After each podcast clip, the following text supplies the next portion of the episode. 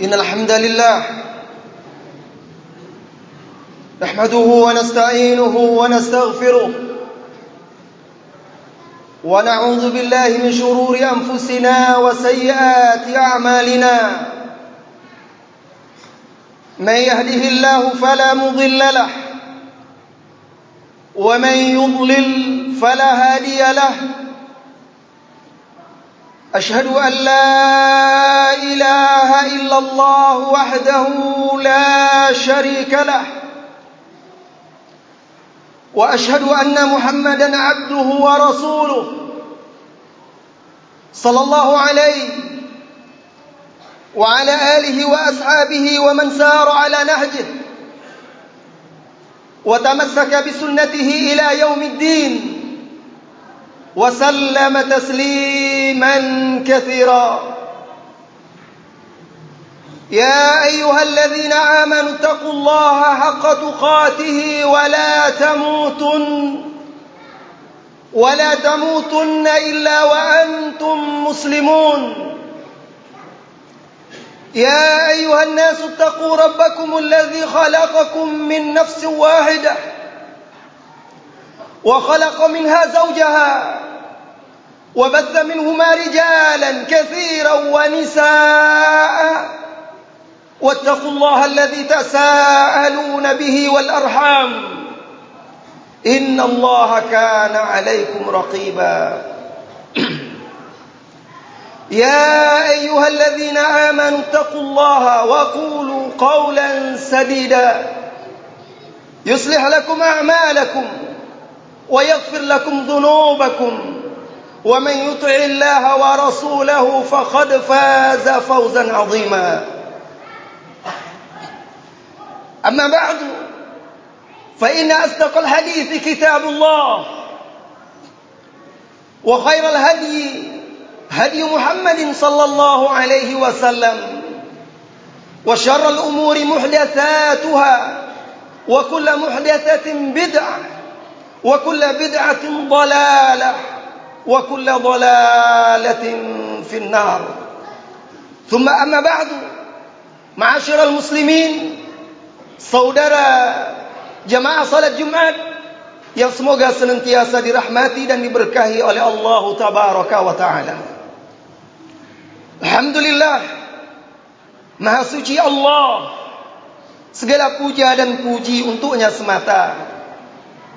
Sebanyak bintang-bintang di langit, butir-butir pasir di lautan. Atas nikmat iman, Islam, atas nikmat sunnah dan keteguhan di atasnya. Marilah wahai saudaraku, tingkatkan ketakwaan kepada Allah Subhanahu wa taala. Dengan mematuhi perintahnya, menjauhi larangannya, mewujudkan ajaran Islam yang hak dalam kehidupan kita sesuai dengan tuntunan yang diajarkan oleh Rasulullah sallallahu alaihi wasallam dan yang dicontohkan oleh para salafus saleh ridwanullah alaihim ajmain. Salawat dan salam untuk Nabi kita Muhammad sallallahu alaihi wasallam yang telah menunai menyampaikan risalatul Islam hingga sempurna, menunaikan amanah, berjihad di jalan Allah dengan sesungguh jihad sehingga beliau meninggalkan sehingga beliau sallallahu alaihi wasallam meninggalkan umat ini dalam keadaan terang benderang, malamnya laksana siang, tidak seorang pun berpaling melenceng dari jalannya melainkan dia akan binasa.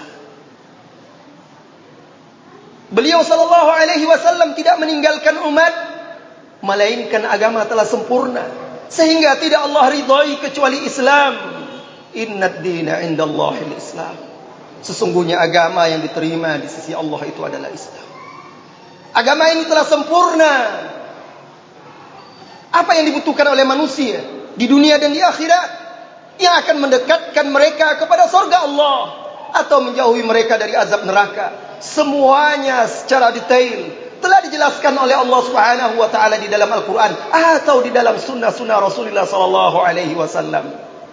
Al-yawma akmaltu lakum dinakum wa atmamtu alaikum ni'mati wa raditu lakumul Islam madina. Saudaraku,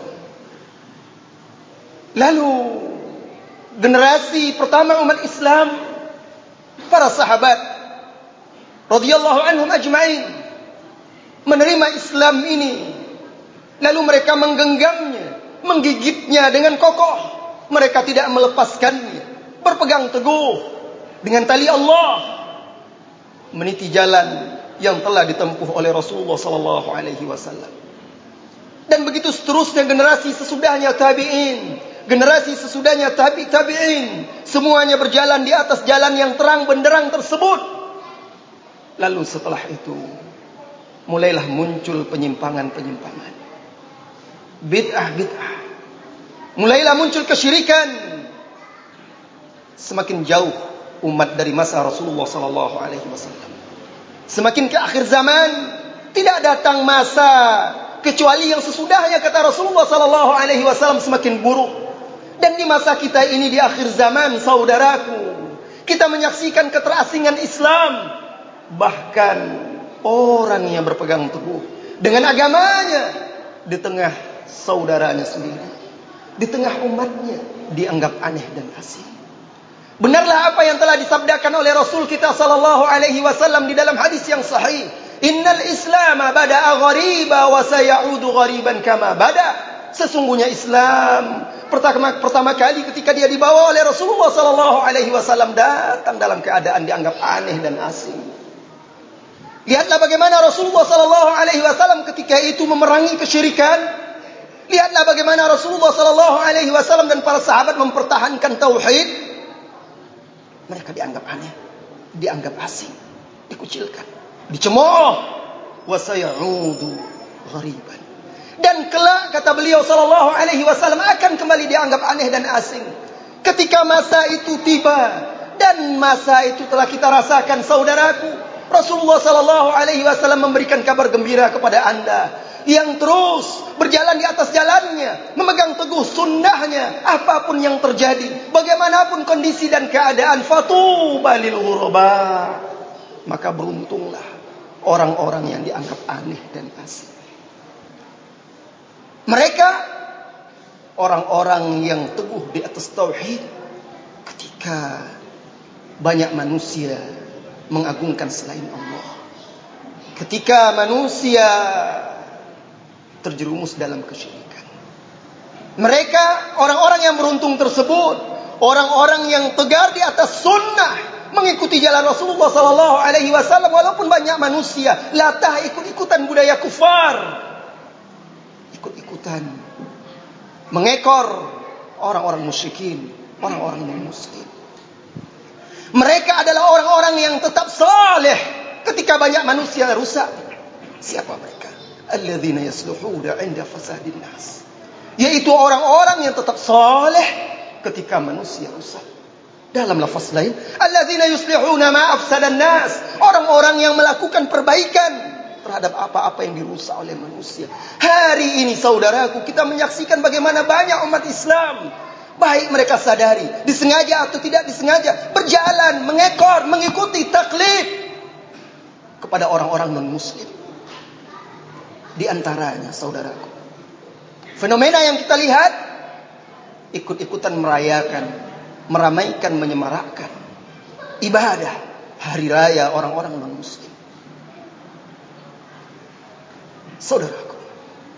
Salah satu wujud nyata bahwa la ilaha illallah mengakar di dalam jiwa masyarakat kita, maka masyarakat yang memiliki dan memahami hakikat la ilaha illallah itu, mereka akan bara berlepas diri dari segala bentuk kesyirikan. Mereka akan menjauhi segala bentuk kesyirikan. Lihat Nabi Ibrahim, apa yang dia lakukan terhadap berhala-berhala itu? Dihancurkan. Lihat Nabi sallallahu alaihi wasallam ketika menaklukkan kota Mekah, apa yang beliau lakukan? 300 berhala di sekeliling Ka'bah itu beliau hancurkan, beliau tusuk, pukul dengan tongkatnya seraya berkata, "Ja'al haqqa wa zahaqal batil." Telah datang kebenaran dan lenyaplah lenyaplah kebatilan. Ini akidah yang wajib ditanamkan kepada umat. Imam Abu Dawud meriwayatkan asar dari Umar bin Khattab radhiyallahu. Bagaimana beliau mengajarkan kepada kita akhidatul wala wal bara? Salah satu bentuknya beliau bersab beliau berkata, "Ijtanibu a'yadal kuffar." Jauhilah oleh kalian hari raya-hari raya orang kafir. Karena ketika orang-orang musyrik yang menyembah berhala, mengibadati syaitan, melakukan merayakan hari raya-hari raya mereka, ketika itu laknat Allah turun, maka diperintahkan kita menjauhinya. Bahkan salah satu sifat ibadur rahman hamba-hamba Allah yang dipuji di dalam surah Al-Furqan, "Walladzina la yashhaduna az-zur." Mereka adalah orang-orang yang tidak menyaksikan az-zur. Dari Ibnu Abbas yang dimaksud dengan az-zur itu adalah ayadul kuffar, perayaan orang-orang kafir, hari raya mereka. Di mana di sana mereka mengagungkan selain Allah, menyembah selain Allah, memberikan persembahan sajian kepada selain Allah Subhanahu wa taala. Saudaraku. Umat ini ketika mereka tidak mempertahankan akidah, mengekor di belakang orang kafir, maka mereka telah menghinakan diri mereka. Barang siapa yang menghinakan diri mereka sendiri, Allah akan hinakan. Ikut serta meramaikan dan menyemarakkan serta merayakan hari raya orang kafir.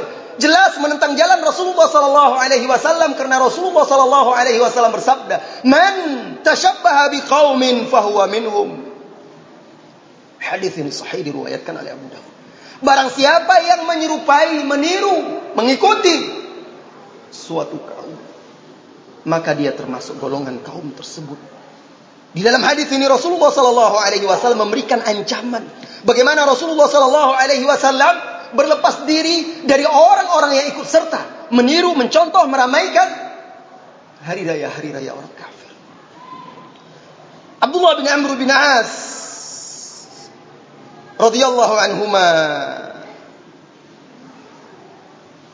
menegaskan Man bana bi ardil musyrikin وصنع نيروزهم ومهرجاناتهم وتشبه بهم حتى يموت خسر في يوم القيامة Barang siapa yang tinggal di negeri orang kafir, orang musyrik. Alhamdulillah kita tinggal di negeri kita. Negeri kaum muslimin ini.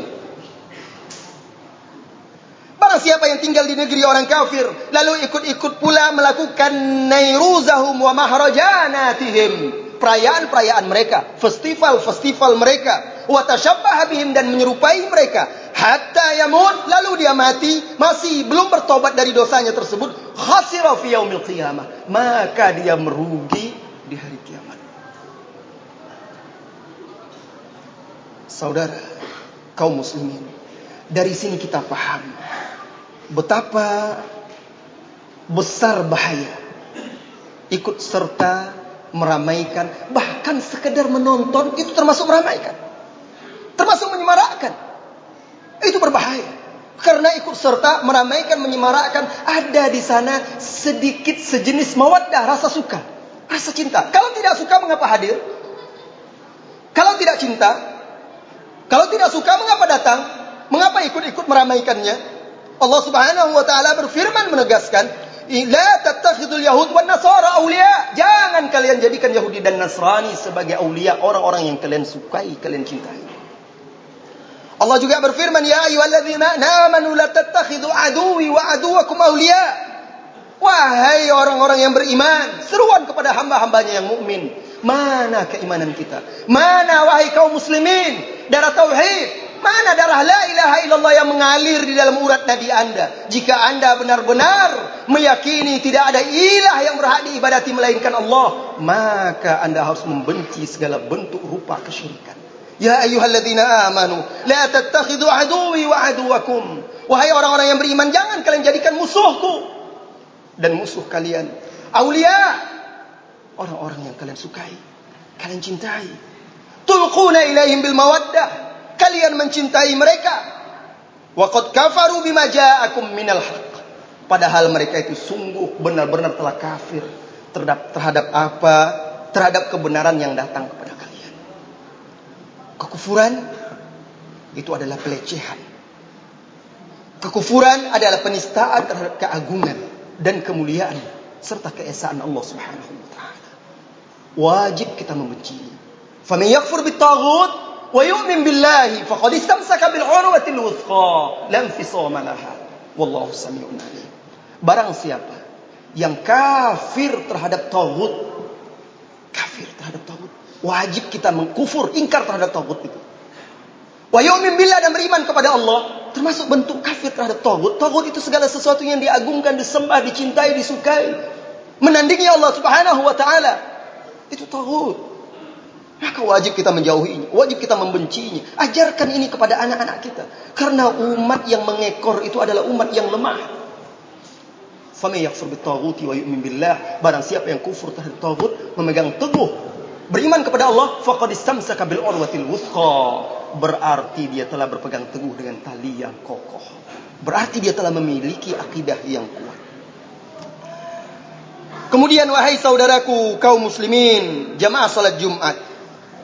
Hari raya adalah perkara agama dan akidah, bukan perkara dunia, bukan budaya, bukan adat istiadat. Oleh karena itu, setiap agama memiliki perayaan-perayaan. Oleh karena itu Rasulullah sallallahu alaihi wasallam menegaskan di dalam hadis yang sahih diriwayatkan oleh Imam Muslim, "Inna likulli qaumin 'aida." Sesungguhnya setiap umat itu memiliki hari raya. Wa hadza 'aiduna dan ini adalah hari raya kita. Ketika itu Idul Fitri. Hari raya umat Islam, Idul Adha dan Idul Fitri. Di Madinah ketika itu tatkala Rasulullah sallallahu alaihi wasallam hijrah mereka memiliki dua hari raya sejak jahiliyah turun temurun mereka merayakannya kata Rasulullah sallallahu alaihi wasallam Rasulullah hapuskan hari raya tersebut lalu Rasulullah sallallahu alaihi wasallam menegaskan bahwa Allah telah menggantikan dua hari itu dengan dua hari yang suci dan mulia. Hari raya Idul Fitri dan Idul Adha. Kaum muslimin jamaah salat Jumat yang semoga senantiasa dirahmati oleh Allah Subhanahu wa taala. Pegang teguh la ilaha illallah, pahami hakikat maknanya, pelajari rukun-rukunnya, pelajari syarat-syaratnya. La ilaha illallah memang benar kunci sorga. Tetapi lihatlah ketika anda masuk ke rumah anda yang terkunci, anda membawa kunci yang gigi-giginya telah sumbing atau patah, anda tidak akan bisa membuka pintu rumah tersebut. Barang siapa yang datang dengan kunci-kuncinya, maka dia akan bisa membuka pintu sorga. Kuncinya harus anda wujudkan dalam amalia, tatbiqiyah, wujudkan dalam kehidupan sehari-hari Bukti bahwa anda betul-betul hanya mengagungkan, memuliakan, menyembah, bergantung, bertawakal, mencintai, berharap, takut kepada Allah Subhanahu wa taala. Fa'tabiru ya ulil absar la'allakum tuflihun.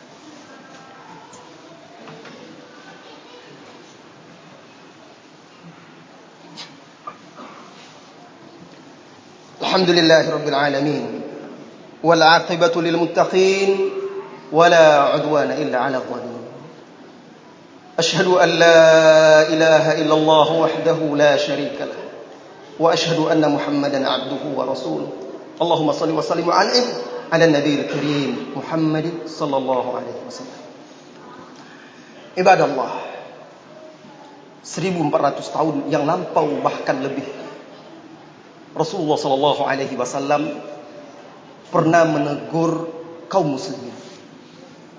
Ketika itu dalam perjalanan dari Mekah menuju Taif dalam perang Hunain. Jumlah kaum muslimin ketika itu lebih kurang 10 ribu karena banyak orang-orang yang baru masuk Islam. Dari orang-orang Mekah yang baru masuk Islam bergabung dengan pasukan kaum muslimin. Di tengah jalan saudaraku Orang-orang yang baru masuk Islam ini melihat sebuah pohon yang sangat besar. Dulu mereka di jahiliyah, masa jahiliyah mereka punya pohon besar yang mereka keramatkan. Mereka sebut Zatu Anwar. Di sana mereka menggantungkan pedang, tombak dan senjata mereka mengharapkan berkah. Tatkala mereka lewat di pohon itu, mereka berkata kepada Rasulullah sallallahu alaihi wasallam, "Ya Rasulullah, ij'al lana Zat Anwar kama lahum Zatu Anwar." Wahai Rasulullah, buatkan untuk kami pohon yang besar, tempat menggantungkan pedang dan persenjataan kami mengharapkan berkah. Kemenangan, pohon yang keramat. Sebagaimana mereka orang-orang jahiliyah itu memiliki pohon itu pula. Mendengar perkataan mereka ini Rasulullah son, sontak takbir. Allahu Akbar. Kenapa? Karena ini perkara besar tidak bisa dibiarkan. Walaupun ketika itu dalam kondisi sedang berperang, membutuhkan pasukan, tetapi tidak ada gunanya kekuatan kaum muslimin kalau di situ ada kesyirikan. Allah tidak akan berikan kemenangan kepada orang-orang yang melakukan kesyirikan. Rasulullah sallallahu alaihi wasallam berkata, "Allahu akbar." Laqad qultum kama khala banu Israil li Musa. Kalian telah mengucapkan kata-kata seperti perkataan Bani Israel kepada Musa. Qalu ya Musa ja'al lana ilah ya Musa ja'al lana aliha kama lahum aliha. Wahai Musa kata Bani Israel, buatkan kami berhala-berhala sebagaimana mereka membuat berhala-berhala. Lalu Rasulullah sallallahu alaihi wasallam bersabda, "Simak, dengarkan dengan hati wahai saudaraku sebelum mendengarkan dengan telinga." La tatabi'anna sunana man kana qablakum. Sungguh suatu saat kalian akan mengikuti jejak-jejak jalan orang-orang yang sebelum kalian. Shibran shibrin sejengkal demi sejengkal. Di dalam riwayat lain hadwal qazwah bil qazwah. Setahap demi setahap. Zira'an bi zira'. Sehasta demi sehasta.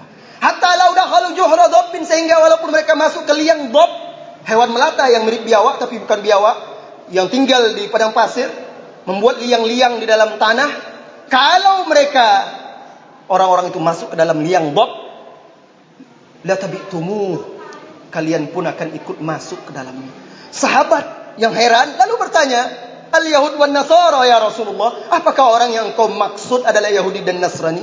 Faman Kata Rasulullah sallallahu alaihi wasallam, siapa lagi kalau bukan mereka? Walaupun hadis ini menyebutkan Yahudi dan Nasrani, tetapi ibrahnya adalah bahwa mereka adalah orang-orang kufar. Semua orang kufar berdasarkan ayat-ayat dan hadis-hadis yang kita baca ini, kita baca tadi, maka ulama-ulama dalam seluruh mazhab empat mazhab mengharamkan kaum muslimin ikut serta meramaikan, menyemarakkan, meng, uh, ikut serta dalam merayakan hari raya hari raya orang kufar. Mari kita ingatkan keluarga kita, anak istri kita, tetangga, sahabat, saudara-saudari kita, kaum muslimin dan muslimat agar menjaga akidah wala wal bara ini. Inna Allah wa malaikatahu yusalluna ala nabi Ya ayuhalladzina amanu sallu alaihi wa sallimu taslima. Allahumma salli ala Muhammad wa ala ali Muhammad Kama sallaita ala Ibrahim wa ala ali Ibrahim Innaka hamidun majid. Wa barik ala Muhammad wa ala ali Muhammad Kama barakta ala Ibrahim. وعلى آل إبراهيم إنك حميد مجيد.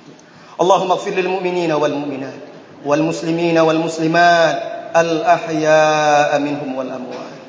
اللهم اهدنا الصراط المستقيم صراط الذين أنعمت عليهم غير المغضوب عليهم ولا الضالين. اللهم يا مقلب القلوب ثبت قلوبنا على دينك ويا مصرف القلوب صرف قلوبنا إلى طاعتك. اللهم أرنا الحق حقا وارزقنا اتباعه وأرنا الباطل باطلا وارزقنا اجتنابه. اللهم إنا نسألك حبك وحب من يحبك وحب كل عمل يقربنا إلى حبك. وصلى الله وسلم على نبينا محمد والحمد لله رب العالمين. أقم الصلاة.